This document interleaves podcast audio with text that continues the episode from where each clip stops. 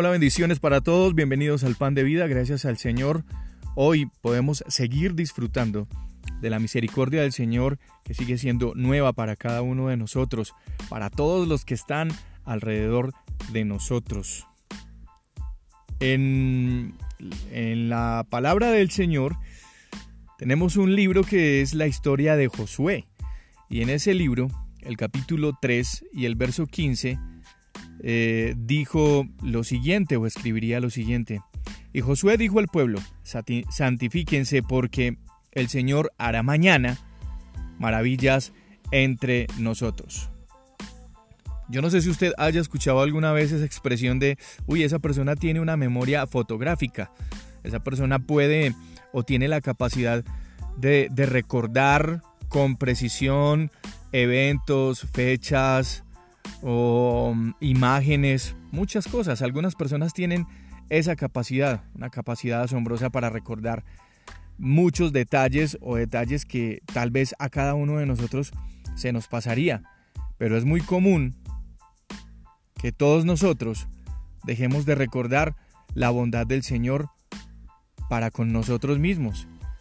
Y esta es la tendencia que hay entre nosotros como seres humanos, tendemos a olvidar siempre lo que Dios ha hecho con nosotros. Y estos versículos de hoy que acabo de leer en el libro de Josué nos ofrecen un muy buen ejemplo que debemos seguir todos.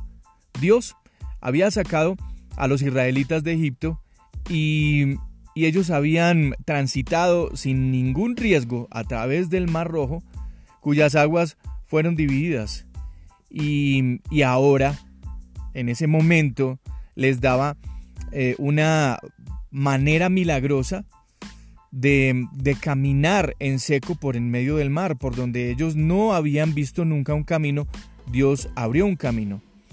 Estancando las aguas eh, del Jordán, también Dios les abrió un camino. Ahora estaban ahí frente al río Jordán, en la misma situación cuando habían salido de Egipto, y Dios otra vez estancaba las aguas del de, el río Jordán para abrirles un camino. El Señor sabía que el pueblo estaba a punto de entrar en Jericó y que por el poder de Dios mismo ellos iban a conquistar esa ciudad. Entonces podemos saber que Dios es misericordioso y en esa lectura los anima con una ilustración palpable de su poder antes de que fueran a esa batalla. Y Dios les dice, estoy con ustedes, les voy a demostrar que así como estuve con sus padres, estoy con ustedes. Para sus padres abrí el mar rojo, para ustedes voy a abrir el Jordán.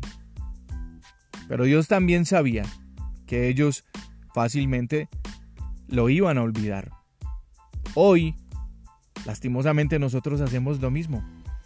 Y cuando el Señor actúa a nuestro favor, es fácil confiar en Él, es fácil declarar que tenemos fe, que confiamos en Dios, que esperamos en Él, porque estamos viendo la respuesta de Dios.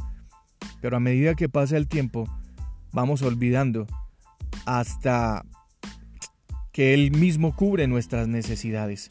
Y también vamos olvidando la necesidad que tenemos cada uno de nosotros de Él. Es por eso que nuestro Padre Celestial tenía un plan para ayudarnos a recordar y para ayudarle a recordar a su pueblo el milagro en el río. Y les pidió que levantaran un altar de doce piedras que representaban a cada tribu de Israel que había pasado a salvo por las aguas. Y de esta manera ellos tendrían un recordatorio tangible, ahí físico, en el que podían recordar todo el tiempo, cada que miraran hacia ese lugar o cada que pasaran por ese lugar, podían recordar lo que Dios había hecho por ellos y para ellos. Cuando se trata de bendiciones, ¿será que nosotros tendemos a olvidar lo que Dios ha hecho con nosotros? Si es así, debemos tratar de crear recordatorios de la fidelidad de Dios con nosotros. Muchos de nosotros como padres tenemos a nuestros hijos como señal de un milagro de Dios. Muchos como hijos tenemos a nuestros padres como señal de un milagro de Dios.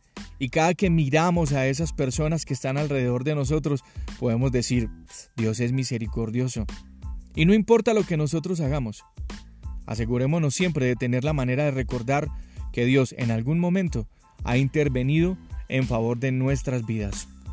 Yo soy Juan Carlos Piedraíta y este es el pan de vida. Un abrazo para todos ustedes, cuídense mucho, bendiciones.